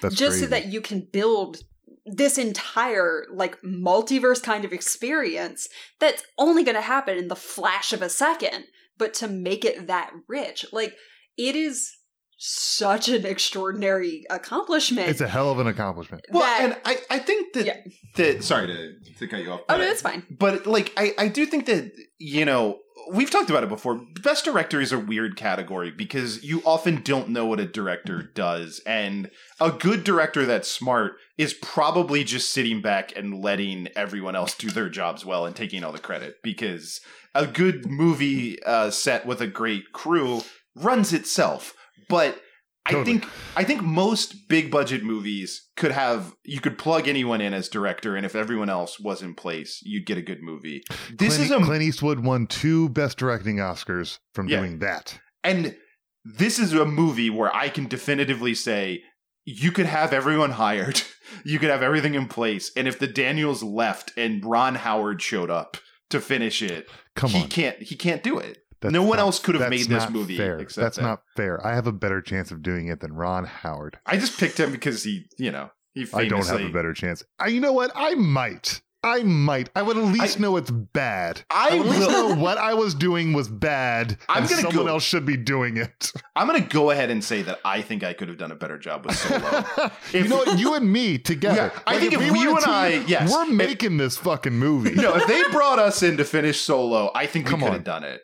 I think we definitely could have finished solo. And we still would have put Clint Howard in it. 100% he could have still been I'm giving I'm giving Clint some work. Yeah, I don't know about everything everywhere all at once. We could have finished solo. We definitely couldn't have done everything everywhere all at once. I don't No, think no, no. anyone could have, No, except no, the you're right. Daniels. You're- but no, it's, right. it's great. And I think, look, we're all fans. We we have a lot more movies to cover. We're, we're obviously all rooting for it. But I think the last thing I'll say, if you need one more reason to root for them, because I forget this and then I remind myself and it makes me smile every time. They directed Turn Down for What? And I think that Yeah, alone deserves them getting an Academy Award. Most definitely, most It's- definitely. But this, if they win, this isn't a makeup Oscar. No, they for won turned down for this what? motherfucking movie It's a makeup Oscar for the turn down for, for the what? turn down for what? It's we're all turned down. DJ Snake in Lil Jon's uh, classic song should have been nominated for best short film at the Oscars, and they're finally making it up. Yeah, for real, because they got turned down for what? but no, turn down for what is everything that I love about the Daniels in like three minutes. But this movie is great, and I also just I, I know for Molly and I that was like our first movie going back to the theater where you know because of COVID we hadn't gone to see a movie. Oh, sure, that was where it was finally like we're gonna wear masks, we're gonna go see this movie, and I think I would have literally liked any movie, but then I saw that and I was like, this is one of the best movies I've ever seen in my entire life, and I It's love outstanding. Yeah, absolutely. seeing this in it with an audience it's it- every sec i i had that thing where you sit like fully leaned forward in your Mhm. chair for every second of the movie because everything that happened was so unexpected and delightful What i'm the guy that's like uh this is what's gonna he the king's gonna give a speech now like what like he's gonna Yeah. be bad at the speech but then he's gonna get good at the speech later like just wa- in that movie i was like i don't know what the fuck is gonna happen but i love every second of this Hell yeah. yeah Hell yeah. all right And that brings us to uh, the halfway point. Um, oh my god, we gotta we gotta go faster. We're gonna we're gonna go. I think we should pick Oh. up speed a little bit. Okay. Well, we can we can go pretty fast on this one. The Fabelmans. Here we go. Here's Julia. I did not see this movie. I'm not gonna play the song because we're in a hurry. All right, Yep. So uh, I saw one scene from this movie, and it was the only scene anyone should watch, and it's where uh, David Lynch plays John Ford. that scene is great because it's, It's- David Lynch playing. Oh, that John sounds Ford. outstanding. I Yeah. don't. wa- I'll see this eventually, but I don't like. I've seen Steven Spielberg jerk himself off so many times, and like to do it like almost literally on screen. I'm like, I, I'll wait to do it at home. I, I yeah, I have a lot of thoughts on this movie, but in the interest of time, it's just it's everyone sold this as like it's his most intimate movie ever. It's it's a peek behind the curtain, and it's it's really it wasn't. I mean, first of all, uh, Tony Kushner wrote it, so like it's not Oh, like boy. Spielberg wrote it. He still hired the guy who writes all his movies, who wrote Lincoln. You know, the the award winning playwright still wrote the script. Uh, and it, again, I think we covered it in the beginning. His dad gets cucked uh, by by Seth Rogen. Uh, it it's it's very surface level. Here's the okay. This is what this movie is about. If anyone hasn't seen it, Steven Spielberg processes the difficulties of life through making movies. Did that blow your mind? Did you did you not know that before you watched it? That's what I'm saying. It looks like a movie that's supposed to tell you that Steven Spielberg likes movies. I don't. That's exactly what it That's is. well, it's the- the complete. fuck? and people keep trying to sell it as being more complex than that, and it's not. Also, people don't understand that all shadows look alike. Oh my this God, Is some okay. Weird Twitter drama. Okay, all right, yeah, you brought this up. I'm so, sorry, I had to. So it, this is insane, and this is how insane people who are the the uh, Fabelman stands. As, also, one other thing, real quick. Fucking stupid title. Their last name is the Fabelmans. Shut up. Okay, that's that's not a why. That's so heavy. that's the last name of the family in the movie. Yeah, that's what they're called. They're the That's Fabelmans. That's, Very- literally like that's their very family's dumb. name. That's very yeah. dumb. Yes. We're the movie family men's. uh, but anyway, um, there's a shot. It is, Paul, and the original tweet said it's the last shot of Paul Dano, which is not even. But after, and again to recap, being cucked by Seth Rogen and having Michelle Williams leave him for Seth Rogen, we there's a shot of Paul Dano and his the like shadow of him is behind. You know, it's this big like it's shooting his face, and there's a big shadow behind his head. And people on Twitter are insane and claimed that uh, if you watch, the shadow morphs from his silhouette to Michelle Williams' silhouette, which they believed meant something that I don't understand because they're divorced at this point and they don't get back together or anything. But also, it doesn't. In this movie, Michelle Williams has short hair and Paul Dano has short hair, and they both have similar head shapes. And here's what happens it's crazy. He moves his head, and so the shadow shifts slightly. Stop looking for stuff, y'all. Yeah, it's Stop not. it. It's this is just how the with, internet like, with broke No everyone. Country for Old Men. They did the same thing with um the um This Is American video with uh, Childish Gambino. It's like y- y'all just wh- whatever is there is what they wanted you to see. There, Also- there's an ex- there's no extra stuff. Also, I can promise you this as a man who has seen, I've seen more Steven Spielberg movies than any other director, just by pure volume of how many movies he's made. I, he, I No. he's the just I've seen more. He's the I- director whose movies you've seen the most. yes, Not just- like you've seen more Spielberg movies than any other director of movies. yeah, yeah. I, that was weirdly the way I phrased it, but just Scorsese has not seen as many Spielberg movies as me. yeah, but no, Spielberg makes a lot of movies. I've seen a lot of them. I've Sure. seen more of his films than I've seen any other director's Cool. films. I can confidently tell you, you will never have to wonder if No. Steven Spielberg hid something in a movie. No, he left he left subtlety. He left subtlety behind in 1984. It's Yeah, gone. it- it's all on the screen, and it's It is look. He'll he'll He put a red jacket on a girl. Spell it out for you. Yeah, everything else is black and white. Her jacket's red. You- You're gonna know. This is what this scene Fuck. is. Like it's never subtle. Like I like the man. I like his films in general. You're not gonna have to guess. Hmm Yeah. Okay. Anyway, also Yep. he doesn't need any more awards. John Williams. Where's John Williams going to put an award if he wins it? Where's Spielberg going to put an award? They don't have the room, and they're old men. They should be downsizing their stuff. You know. I mean, they have a lot of awards. They don't have they don't have a lot of Oscars. Alan Menken has the most Oscars, and he Doesn't- only has four. doesn't John Williams have the most Oscars of any composer? He has a lot. I know Alan Menken does. Yeah, I Uh, think John, Williams has the most nominations. nominations. Oh. He has like 40 47 nominations, but he's only he hasn't he hasn't won more than I don't know, 3. I don't know. Alan Menken has 4. He's the biggest Oscar winner. yeah. Well, and he's great. So Yeah. Let's give it no, to no, Menken. No, no. Menken and Bash are the best. yeah, let's give it to Menken. Did he do anything this year? Fuck it, give it to him. Uh, next up is Tar. Tar. Tar. Tar. Oh shit, sorry. Let me open up the tar envelope. And Julia says, She didn't see it. I did not see this movie. Yeah. All right. This is what I'm going to say about Tar because now we're going to talk about more Twitter drama. If you loved this movie and you have to defend the end of it from the rest of us because we didn't get it the way that you did, then maybe the ending didn't work. Okay. Just going to say that. Tar stands. You know, they said the same thing about No Country for Old Men. Oh, yes. no Country for Old Men. uh, let's be clear to recap for our audience. It only beat uh, There Will Be Blood, which was a better movie because its ending was stupid. And uh, There Will Be Blood had a perfect ending. Perfect Uh, but Actually, I think No Country for Old Men had a perfect ending. It just like there was no other way to end that story, and it was arbitrary, just like everything that happened in that movie. well, again, whatever. I respect your opinion because you're like it just ended, which is accurate. And if that Yeah. worked for you, fine. But Okay. like yeah, the people guess that I are can't like, have an opinion on Tar because I didn't see that movie, so I don't know how it ends. But yeah, I guess if there is Twitter outrage and no one understands how it ended, then you know what? Maybe that ending wasn't so awesome. And also, if your movie is hinged on an ending, you know what I mean? It's the same shit when they were they were you know, uh, sorry movie nerds that you're, are probably listening to this, but it's the same with the Super Bowl. Yeah, that was a shit holding call at the end of the game if you're if you're 14 points ahead, that shit doesn't matter. so if you made a good movie up until your ending,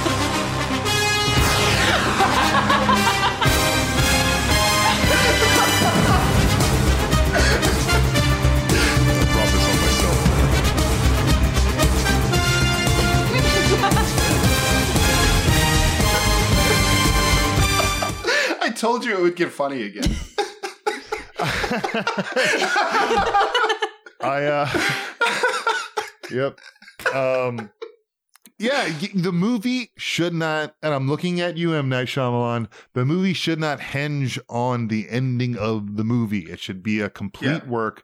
If the ending didn't work for some folks and it did for others, that's on them. But it should work as a whole.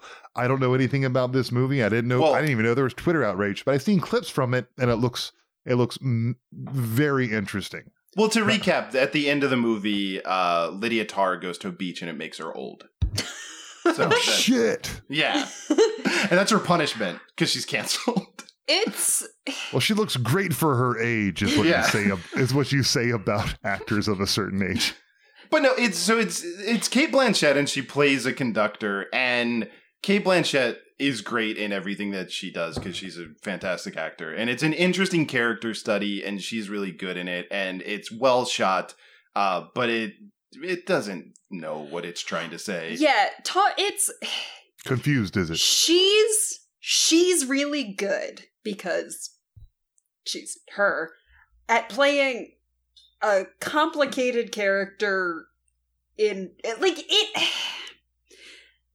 there's parts of it that are really good but overall it's it, like I, I don't think the movie understands what its thesis is like sort of like are we supposed to take away like okay so powerful women can also be abusers i know That That's- seemed to be the clearest it came like the most message that it has it seems to be that. Yeah. Yeah. But like do you does the movie have a stance on it? Do you I care? I Like see. I see. I see. is there a like because of the gender and she's a queer woman like so because of the gender and sexuality informing this status is there like something that complicates this does this create an issue for women and queer people attaining this level in the future like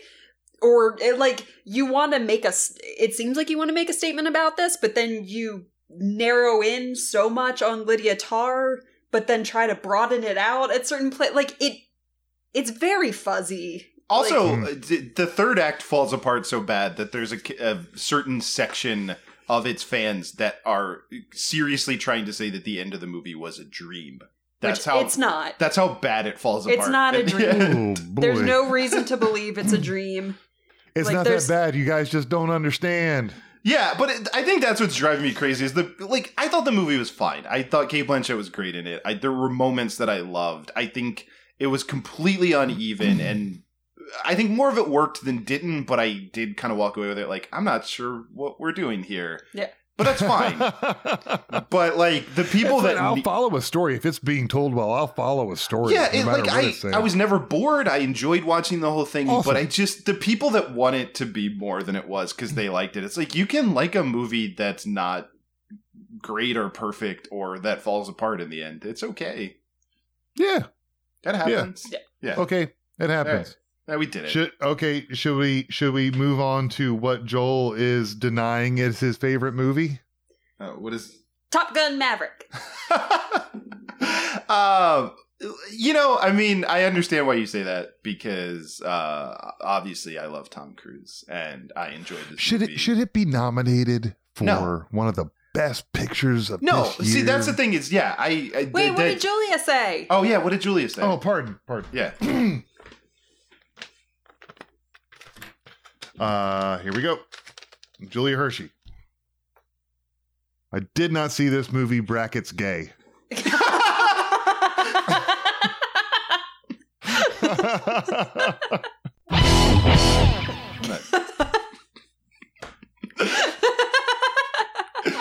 um, yeah. Um, but I here's.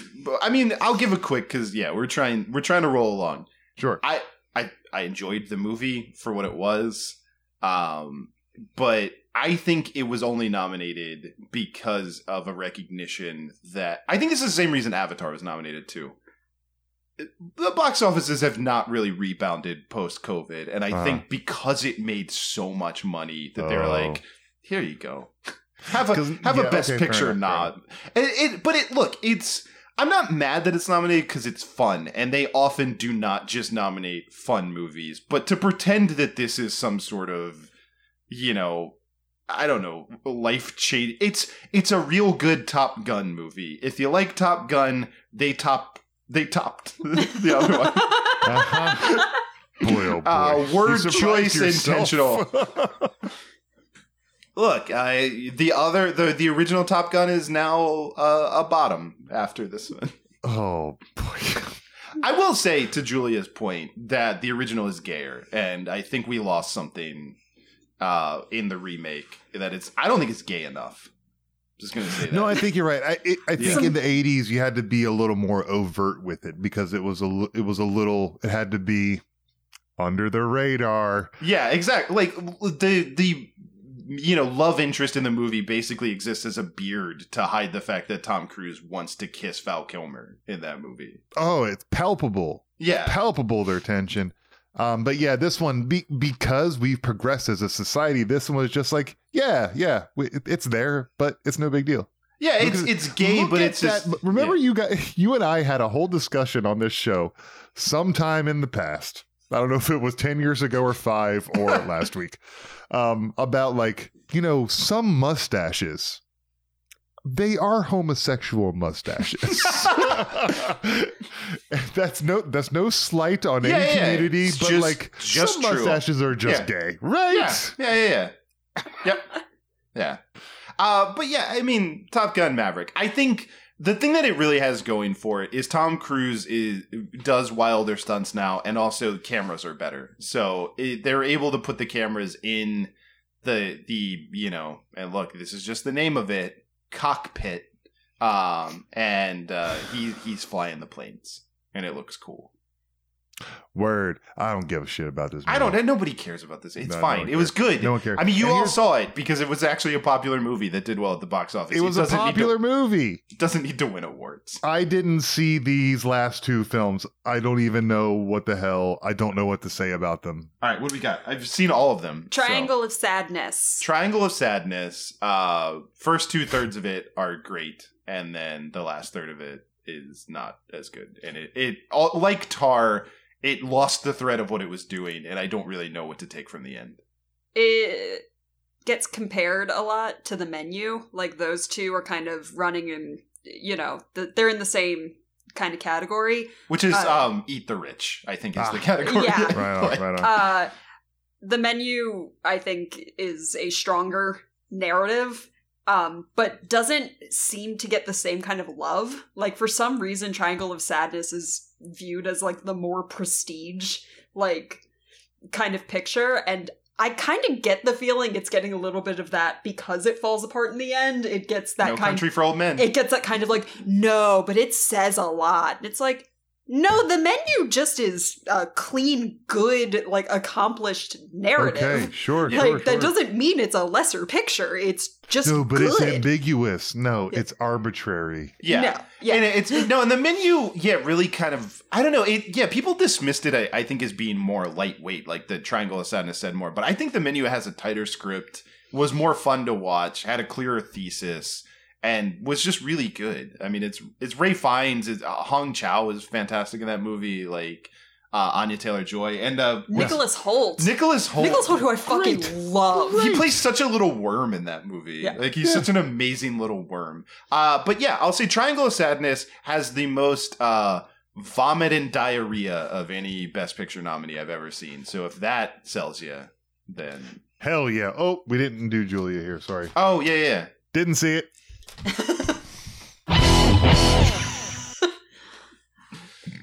All right, and uh the last movie is women talking Oh, actually, Julia did have something for this. Julie Hershey. Lars is just okay at sex. I think that might have been That's for you. worse than being good or bad. just okay. oh. Uh, you know what? I don't think she saw that movie. Uh, um, maybe she thought that that was what what are women talking about. it's out there. what is woman talking about? I'm not, I'm also not familiar with this piece. I was interested to see Frances McDormand's name attached to it. Yeah, which I mean, she's in it, but I, I got the sense that uh, she, because she produced it, I think that she showed up for like a, a day to like, you know, I think she like did Ah. the movie a favor because she's not really in it very much. I'll say, first of all, love Sarah Polley so much. Like Sarah Polley's great. She's the best. She's a just a great person. She's a great director. I like her movies. Uh, Sarah, I- Polley's father was in a really great uh, Canadian sitcom called um, Slings and Arrows. I Oh yeah, know- that's the Shakespeare. I want to watch that. I Yeah. don't know if that's anywhere. I watched it on PBS when I was a kid, and I really liked it. I have really fond memories of that show. Yeah, I I've heard about that. Like someone was talking about that recently, and I actually did try to find it, and I couldn't. But yeah, it's uh yeah they're trying to do like a Shakespeare thing in Canada. Yeah, right? yeah, Like, yeah. It's it's yeah. hysterical. But yeah, Sarah Yeah. Polley's great, and so's her dad. Yeah, and uh she's great. And this movie, um i- it's hard to talk about because it's like you know, I like I think it's a really important movie and it's a great conversation starter and I think it's well made, but it, it's it's very much intended to uh you know, reconcile with uh sexual assault in this Mennonite community and I, I think it's a movie that everyone should watch and then you know really reflect on. And i think that that's a worthy thing and it, it's important but then it's like it makes it very hard for me to then be like it was good or bad i think it was important does that make sense like Um, yes, Eh, um, yes. It sounded more pretentious than you wanted it to sound, but I don't. I understand you didn't mean it that way. You know what I mean? You remember uh, in Thirty Rock, um, Tracy, this is an important film. uh, yeah Oh yeah. Well that, oh, i think oh, that brother. and I I think that's the thing is it's like it, it's hard like it's it doesn't really stack up you know against the other movies to be like like I can dissect the other movies like I don't think I should dissect this movie. I don't think it matters what I think of it. I think it's worthy of watching and reflecting on. I think this is where stuff like this gets really complicated though, because I like I knew like I read about it, I like find the actual concept very interesting, like the fact that Sarah Polley wanted to make this movie, great, but the content of these so what actually is happening in the movie, and I guess this is the point where like, you know, content warning, like this is very upsetting. Uh but uh the conceit of the movie is that these women in this like Mennonite community are being uh assaulted by the men in the community while they're asleep and they kind of come to recognize this and while the men are away gather to uh sort of discuss like what are we going to do about this um but i learned that through like kind of reading about Mhm. it and kind of had that like this is really interesting. This is clearly in very good hands. And it's, you know, I'm glad that this is being made. That is deeply upsetting. And I do not, I'm unwilling to subject myself to watching this just with my own Uh, experiences like i i can't this is not something that i am willing to choose to like witness um and that becomes a really kind of hard thing where it's sort of like you should be making this art you should be Yeah, putting these yeah. conversations out there you are the right you seem like the right person to do this but then when people who maybe have gone through these things or Mm-hmm. are connected to these sort of experiences are justifiably un uninterested or unwilling to share in this, you know, movie, well then where does that movie actually really sit? like and that's a really sort of hard thing to yeah, kind of totally. And it's, it's not the first time, right? You know, th- there was um, uh, there were detractors of Spielberg when he was making Schindler's List. They, you know, telling Mhm. actual people stories and having the people on the set. These are their stories. People who are um, um, in the camp with Gert. Yeah. You know, and then having this man in in that man's uniform do it. Yeah. And like it, it's it's a story, you know, these are stories that should be told um and need to be told in in honor of the people who had to survive them for fuck's sakes. Yeah. But you know, if people that were involved don't want to see them, you know, same thing with um um geez it after after I talk so much shit about Steven Spielberg, here comes another one. But the the veterans of D Day that walked out of the movie theater in the first twenty minutes of Saving Private Ryan, saying, "Yeah, he got it right, and that's why I'm leaving this movie theater." Yeah, right exactly. Yeah. Yeah. Um, so yeah, it's it's there, and you can yeah absolutely choose to see it or or not choose to see it, and also you know also have an opinion on whether or not the story should be told or not. That is com- that is completely up to you. I think the fact that we're even having the discussion says that this is a powerful story that's probably told in a pretty Yeah. pretty pretty good way.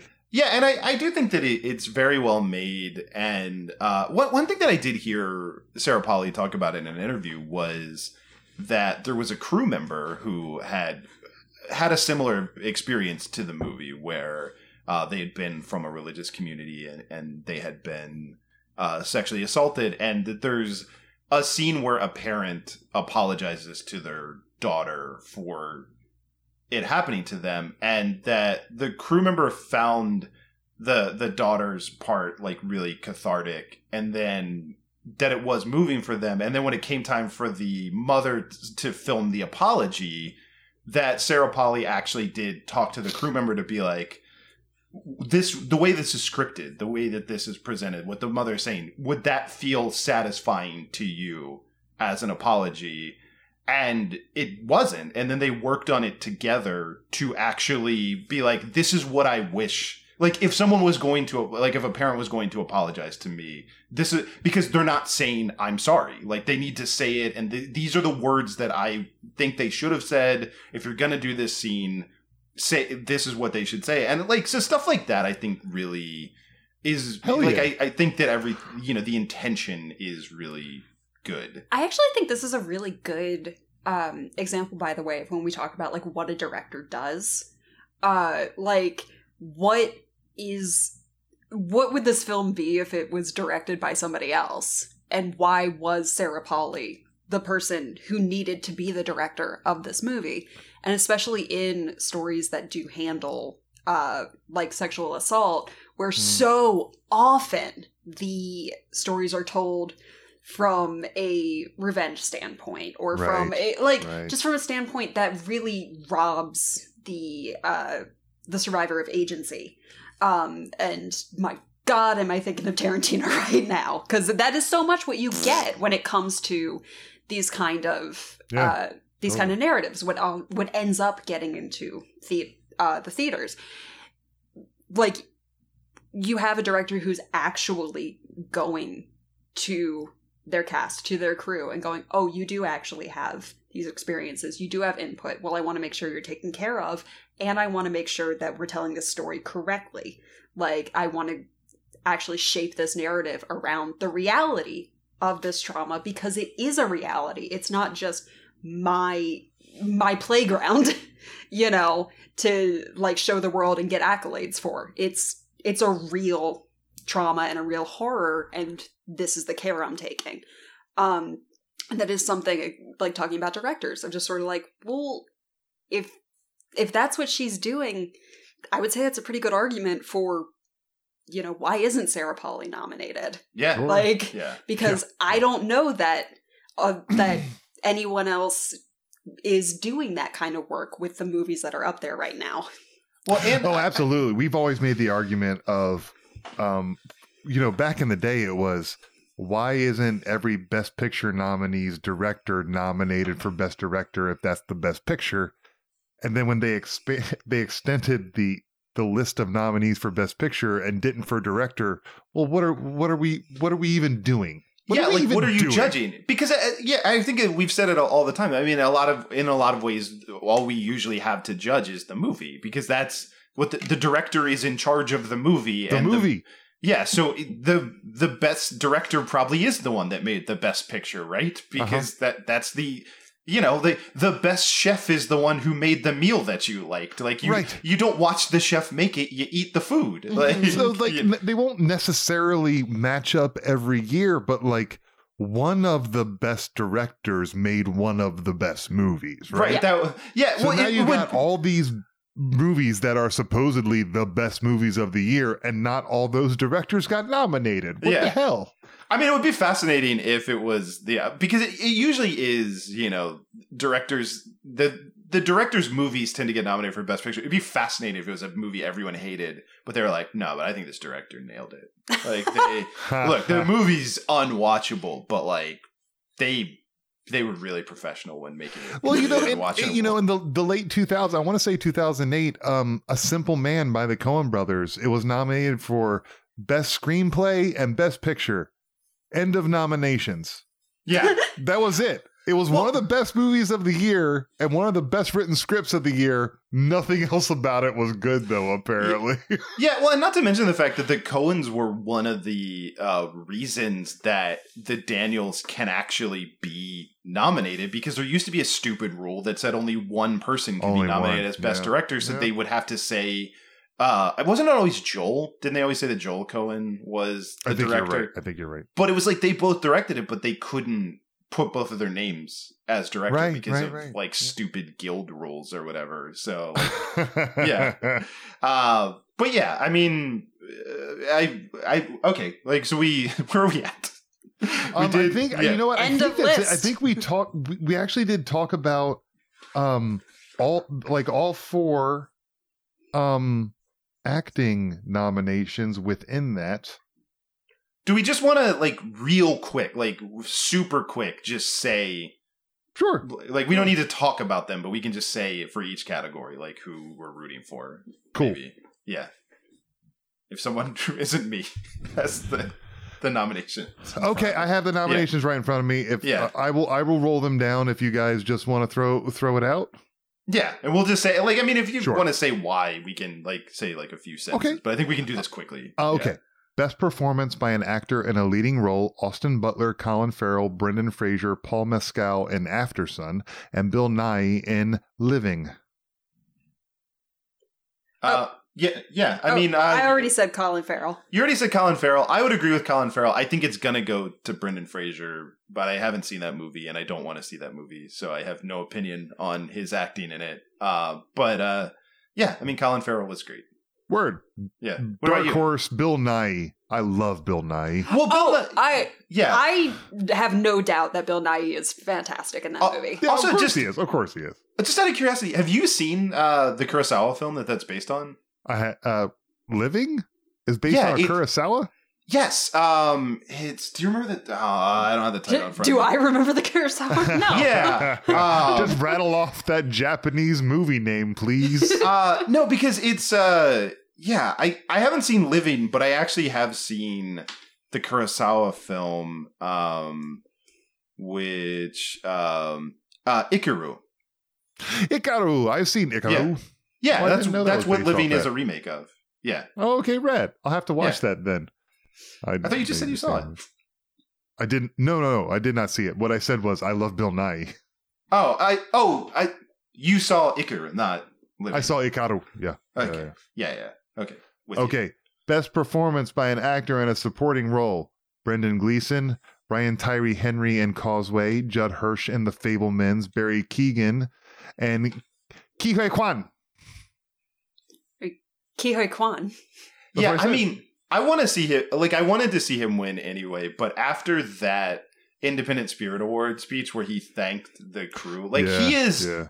truly the loveliest human being in Hollywood, and I just want every nice thing to happen to him. And also, when they make another Indiana Jones movie, which they're gonna do, just put him in it. Just, just put him. in it. Huh.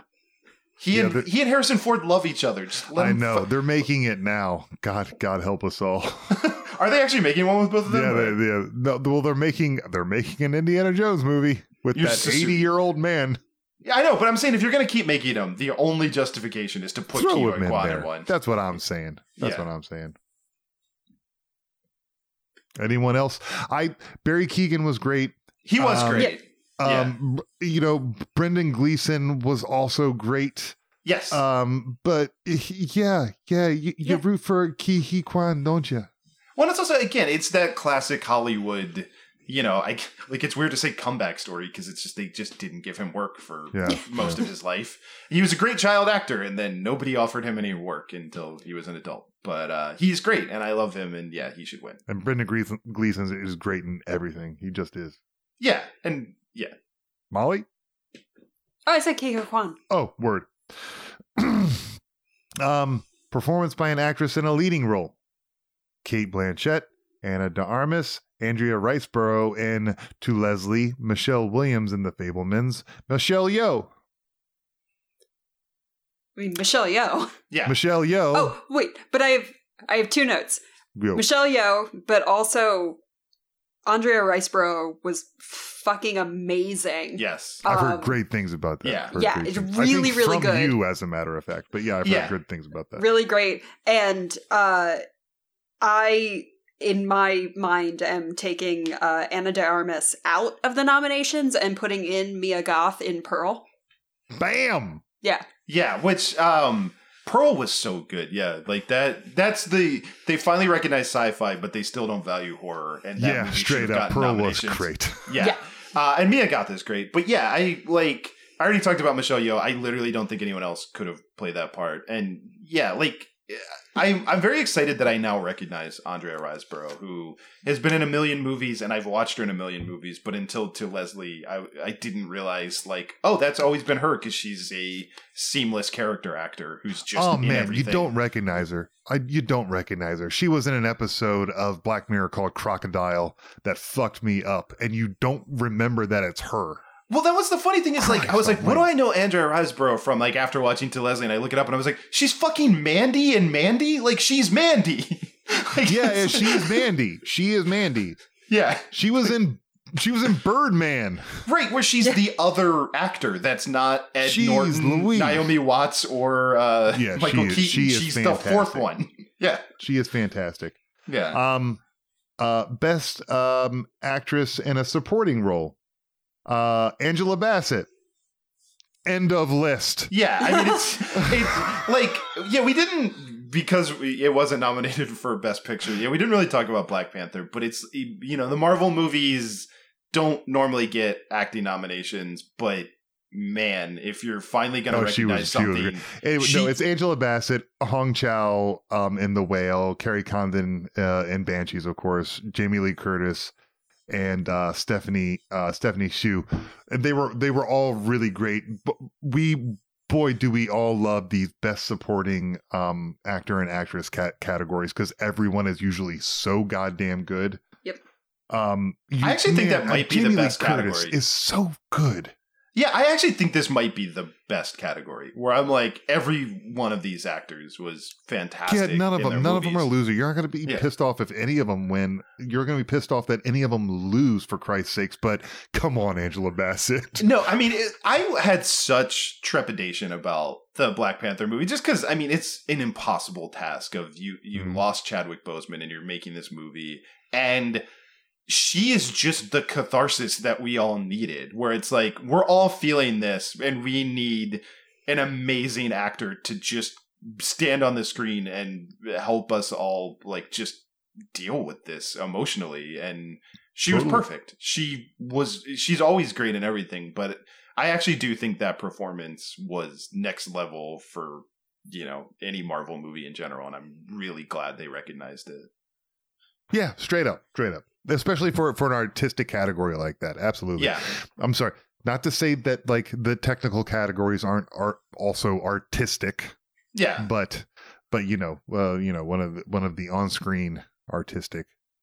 I don't know what I'm saying. Yeah. Who who Did am you- I offending? Fuck it, no one's listening. Oh, um, so I haven't seen Wakanda Forever yet. Uh, I would be ecstatic if Angela Bassett won, but since I haven't seen it yet, I will say that of uh the nominees, uh, Stephanie Hsu is my favorite. Hell yeah.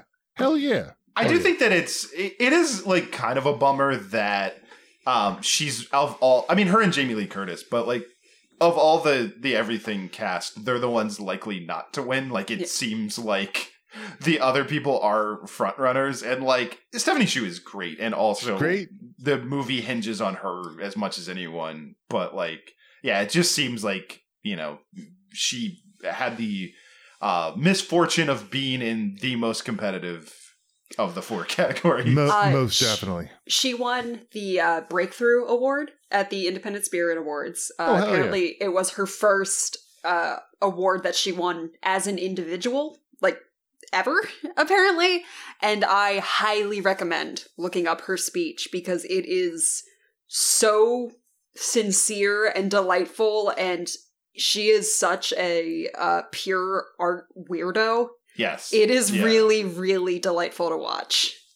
Hell yeah. And also, um, we all love Jamie Lee Curtis, but we also know that Jamie Lee Curtis doesn't give a shit about winning awards, period. No. Yeah. And she just does what she wants. So it's like, man, I want her to win, but also I want someone else to win, and she doesn't care about I don't think she wants to win. Like I think I she don't would think so. rather. She's probably rooting Stephanie for Hsu would everyone else. Yeah. I What a saw something. lady. She like went home early or like skipped an Academy Awards dinner like the other night because she was like, "I'm old. I go to bed early." I am old. I I keep eating this yogurt that makes me poop. They don't even make it anymore. I had to stockpile it I gotta go home and eat my poop yogurt. with Christopher Guest.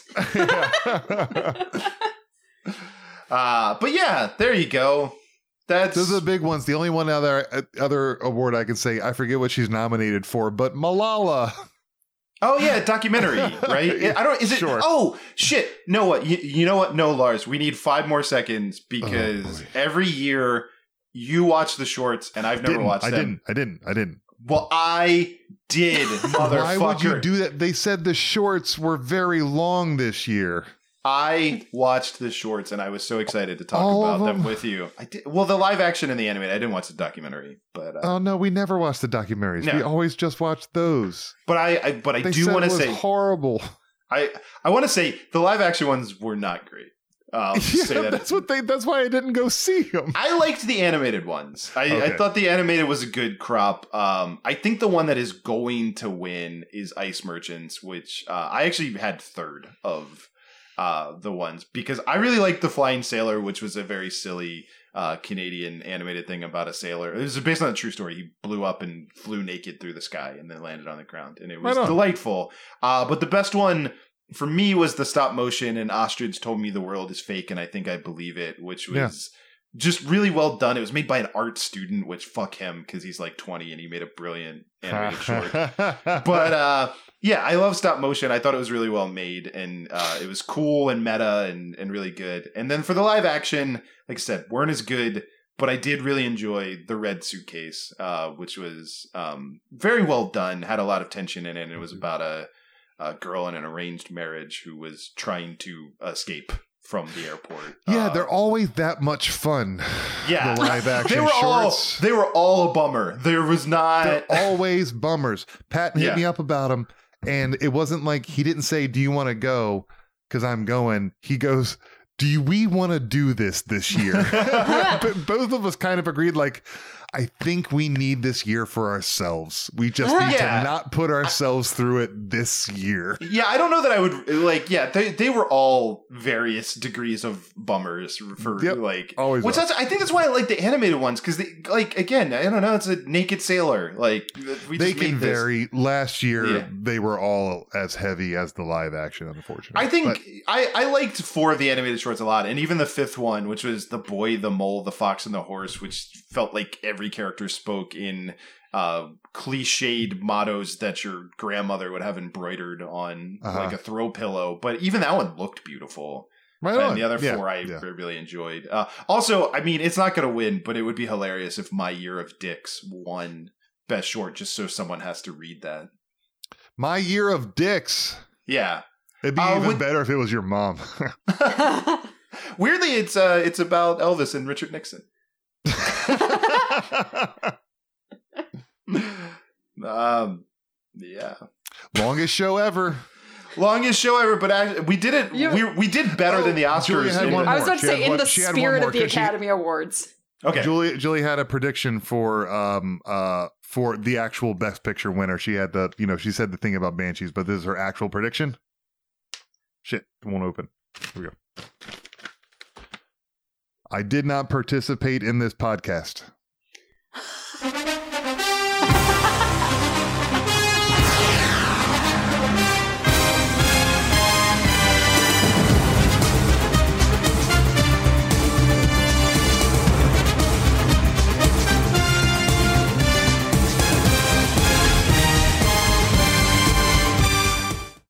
Bingle balls. Hobo Radio is a production of HoboTrashCan.com. If you enjoyed the show, please rate or review it on iTunes. Hear more great shows on the Peak Sloth Podcast Network, like this one. Hi, everyone. I'm Joel Murphy. And I'm Stephanie Smar. And this is Stephanie Knows Some Shit, where every week we are going to tap into Stephanie's brain and share with you some of the insight that she has about cooking, shopping, Top Chef, all of the things that you want to know. Yeah, we're going to tell some stories, enjoy some time together, and really dive into the things that you might be afraid to Google. We might have the answer. I actually, I'm pretty confident we do.